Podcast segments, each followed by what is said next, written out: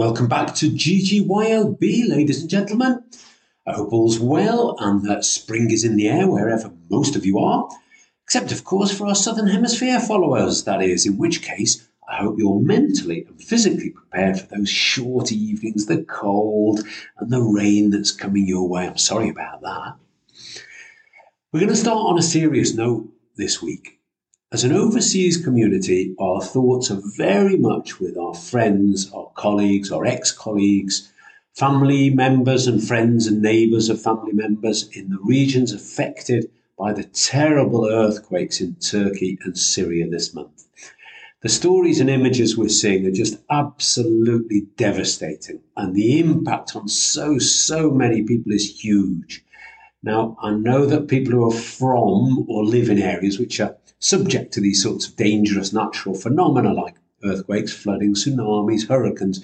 They're really used to it. And typically they tend not to let it affect their day to day lives too much. They don't talk it too much. And sometimes the rest of the world gets a little bit used to hearing and reading about these disasters. We get a little bit blase and we forget to put ourselves in the shoes of the people impacted. Well, I'm sure you've done this this week. You, you can't have avoided it. But when you watch a video of a child being pulled out from rubble after days and days of searching, maybe the child's alive, maybe the child's dead, then you're just not human if you're not affected by it.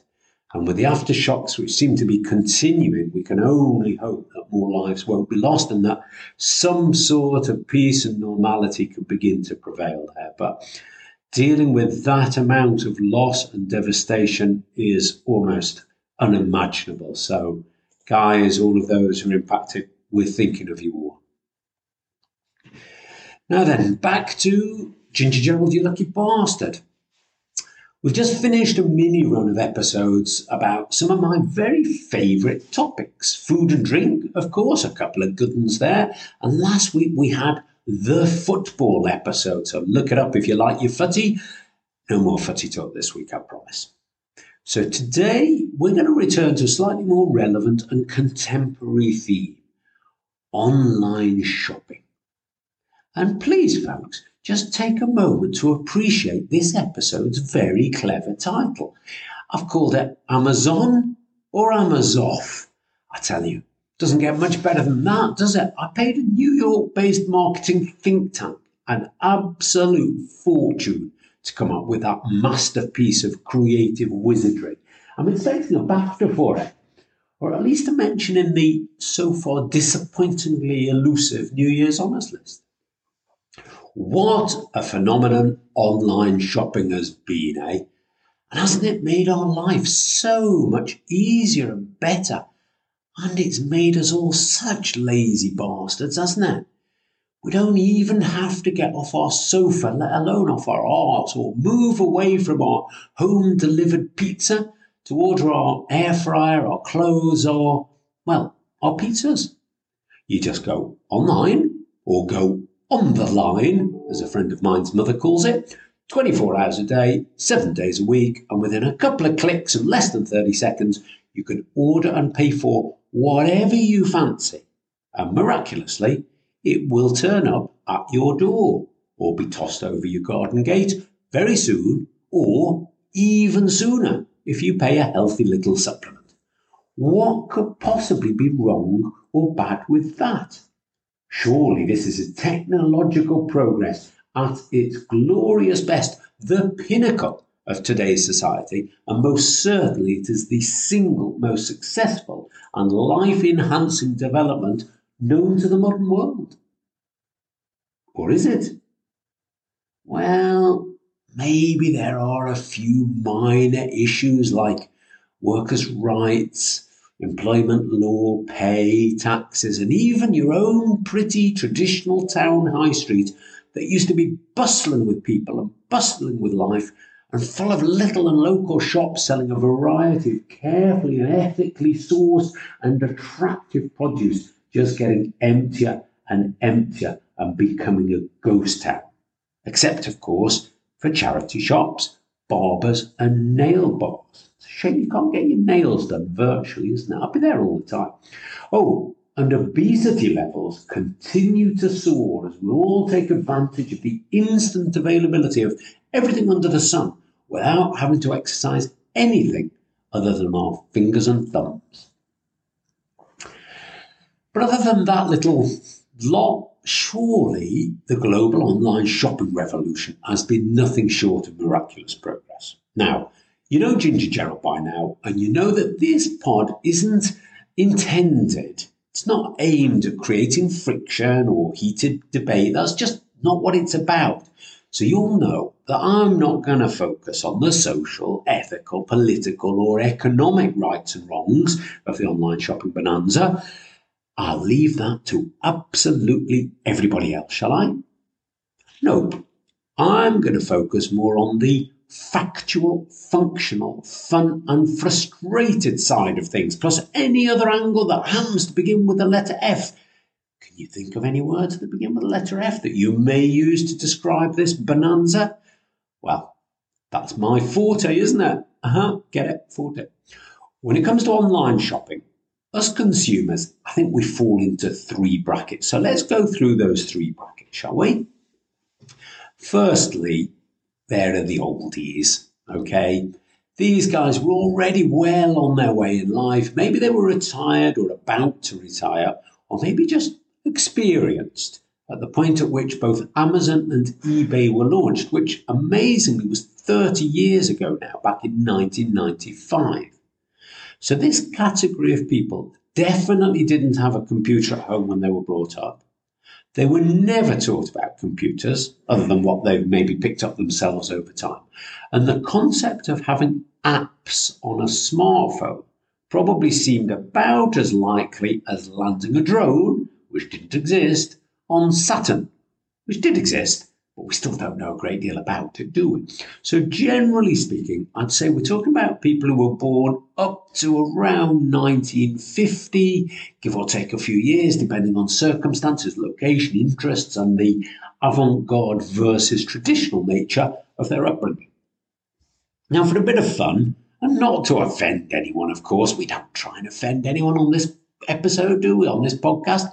And to avoid using the normal terms for people of a certain generation, they're a little bit dull. Let's call this category the abacus category. Now, I don't want to generalize here, although I am doing, because there are so many exceptions to this rule. But we can all understand and forgive. Do we really need to forgive them? The abacuses when they've not got a clue what to do to order something and to pay for it online. And they wish things were just like they used to be in the olden days. And you know what? Fair enough, I say. I get that. And I reckon if I was in the abacus category, which I'm not quite, then I'd be just like that. The next category we'll be calling the Ford Capris. Remember a Ford Capri? Did you want one? Were you jealous when someone drove past one, especially if it was in red?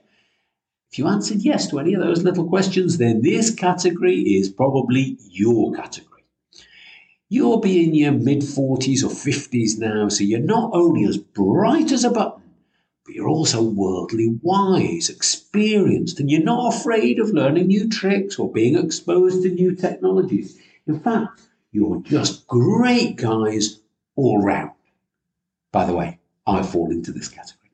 However, being prepared to learn and use new technologies doesn't necessarily mean that we always get on with them very well, or we always see the benefit of them, even if we do finally manage to master them. In fact, us Ford Capris are probably the category that get most frustrated, more so than the abacuses, because typically we can get by on most stuff but we're just not anything like as quick or efficient as the next category I'll be talking about. And it takes us forever to learn things. And we actually quite like talking to a real person or even going into a brick and mortar shop to find out what we want in person rather than browsing through a million and one options that all look the same on a website or on an app. So we come to the third category, and I'm going to cheat a little bit here tend to do that, don't I? So we're going to have a 3A and a 3B. The three A's are the people who had computers in their schools when they were kids. They were expected to use the internet for all of their research, and they were even taught technology as far back as primary school. So we're talking people who were born in the mid 80s to early 90s. So these people, of course, are in their mid 30s, maybe their early 40s now, they don't really remember life without the use of a computer. These guys, they're right on it. They're ambitious, they're energetic, they're starting, if they haven't already, they're starting to really take life by the scruff of the neck. And in fact, I quite like that expression. That's a good name. So we're going to call this category 3A the scruffs of the neck, if you can say it. And most of us, whether we're older or we're younger, whatever category in, we sort of look at them and we're a little bit jealous of the scruffs of the neck, to be honest. And then we come to my final category, category 3B. And I'm going to call them the Kias or the Pittas, right? Kia is spelled like the car, K I A and Pitta is spelled P I T A. And I'm not going to tell you what they stand for. I'm going to run a little competition. I don't think it's too tricky to work it out, particularly when I explain or, uh, what this category is about. And then next week, I'll let you know. So you'll have to tune in for the next episode.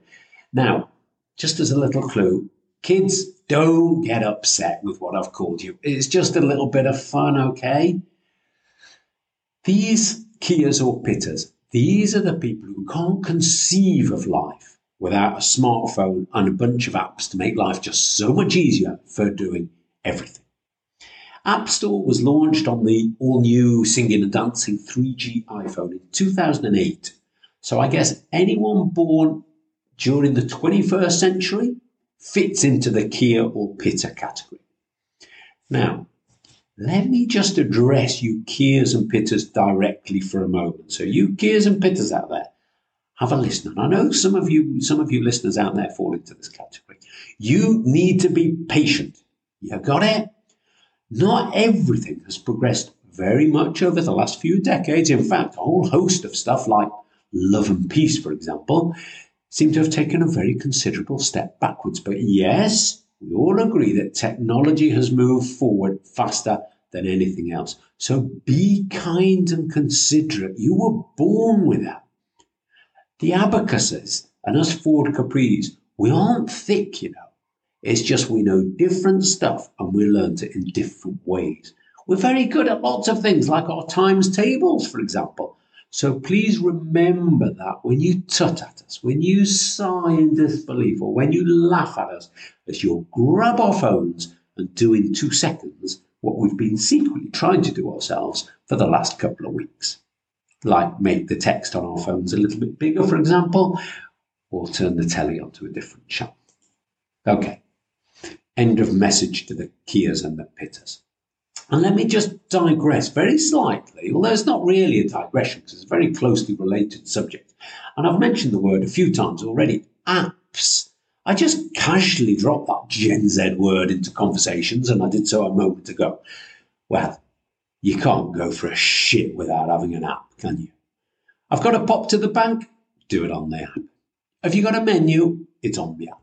I need to get my hair cut.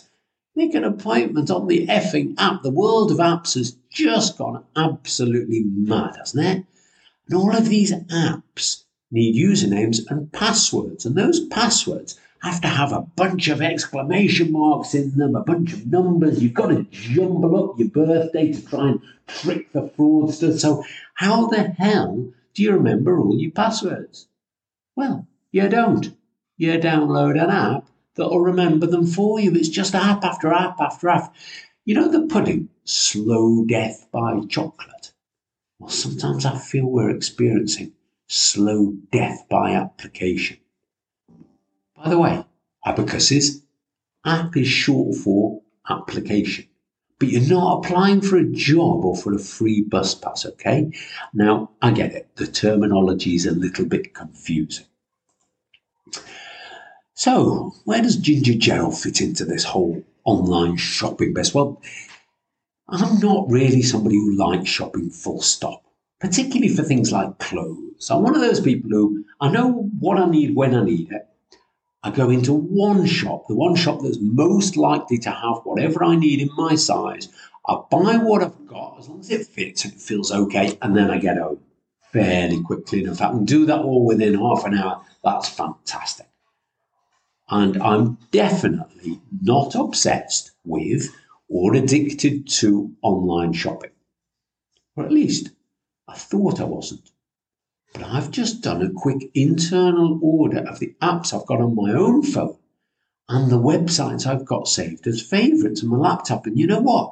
It tells a slightly different story. Well, it's a bit scary because tons of them are for online shopping. EasyJet, Ryanair, Amazon, Uber, they're perhaps the big ones, and I use them all regularly. Well, tell a lie, actually. I don't use Uber regularly, as it's still outlawed here in Mallorca, believe it or not. So not everything moves quite that fast on these little islands. But apart from these big boys of online retail, I've got a whole load of niche sites or apps too, and I spend some money on something I clearly desperately need and something I can't imagine for one minute how I've survived so long without in less time than it takes me to yawn. I've got one called an app called Booksy. And all I do on it is make an appointment once every couple of months at the barber. No more queuing for me. And there's another one, which I have to say is one of my favourites, if not my favourite, which is called Play Playtomic. And it's finding games of padel and booking padel courts. Fantastic. I'm always spending money on there. At what point does online shopping become an addiction? Because online shopping, like online gaming, seems to be the absolute modern affliction. You know you're addicted to online shopping, I think, when something turns up and you have no recollection whatsoever of having bought it, or even why you bought it. Or maybe you can remember that you bought it, but you don't know what bank card you used. You don't know when it's supposed to turn up. You don't even know if it has turned up and you don't know if you've returned it. And if you've returned it, have you been refunded? You've got to be really on top of your game to keep all that lot under control. And it's very easy to understand how it become how it can become very chaotic. And if that's your situation on a bunch of different apps or websites all at the same time, then you could very easily get yourself into a right big, stressful, unmanageable muddle. On the other hand, if you're super disciplined and organized, then you really take advantage of this. Order the same thing in every single color they've got, and then just make sure you've got free returns, including the postage. Keep the one you like and send all the others back. And the classic one, of course, order, you something, order yourself something extremely expensive to look great for one night. That'll be me going to the BAFTAs or getting my um, in getting in the New Year's honours list. You wear it once and then you return it and claim your full refunds as you've decided you don't like it very much in the flesh. A very good number, that a classic. Typically, the refund process seems to work very well, doesn't it? Although, thinking about that, I still have a refund for something that I bought ages ago. Now, the refund has been due since December the 16th last year. So that's three months now. And do you know how I know that? Do you know how I'm on top of that? because I've written it down with a biro on a yellow post it note and I've got it stuck in front of me on my screen. There's modern administration for you. So, folks, take a look at your own phone and your own laptop. What have you got on there and why? How often do you use those websites or those apps? Are you like me? Do you just remove apps when the phone tells you you've got no more storage space? or even worse, and then you know you're addicted. Do you buy more storage space so you can have more and more apps all loaded on your phone just in case you need? It's no great surprise, is it, that Big Brother knows all about us. We sign up to all of the cookies and the small print on apps, websites, social media, and all the rest because we really can't be asked to read it all and we just want to get on with our nice, cozy, comfortable lives. Then, of course, makes it very easy for organizations to build up a pretty accurate picture of our lives, our hobbies, our movements, and critically, our purchasing patterns. Which explains why our friend Alexa which is sat quietly in the corner of our room in our house, supposedly minding its own business, is actually carefully listening in to all of our conversations and then merging that data source with everything else it already knows about us to then drip in tailor made, personalized advertising for things that maybe my wife looked up on Twitter a few days ago. And sometimes we think it's just by chance or ad hoc. How odd, we say. How odd. I was only just reading an article about solar panels a few days ago. No, no, no, no, no, folks. There's nothing odd or coincidental about solar lights advert popping up on your Facebook feed. Oh no, it's all part of the master plan. It's a weird, murky, manipulative, and calculating marketing world we live in, folks. So beware, take care of yourselves. So, where do you stand on the whole online versus presential shopping debate? Presential, that's become a word since lockdown, hasn't it? Are you a modernist and think like a Kia or a Pitta? Have you worked them out yet?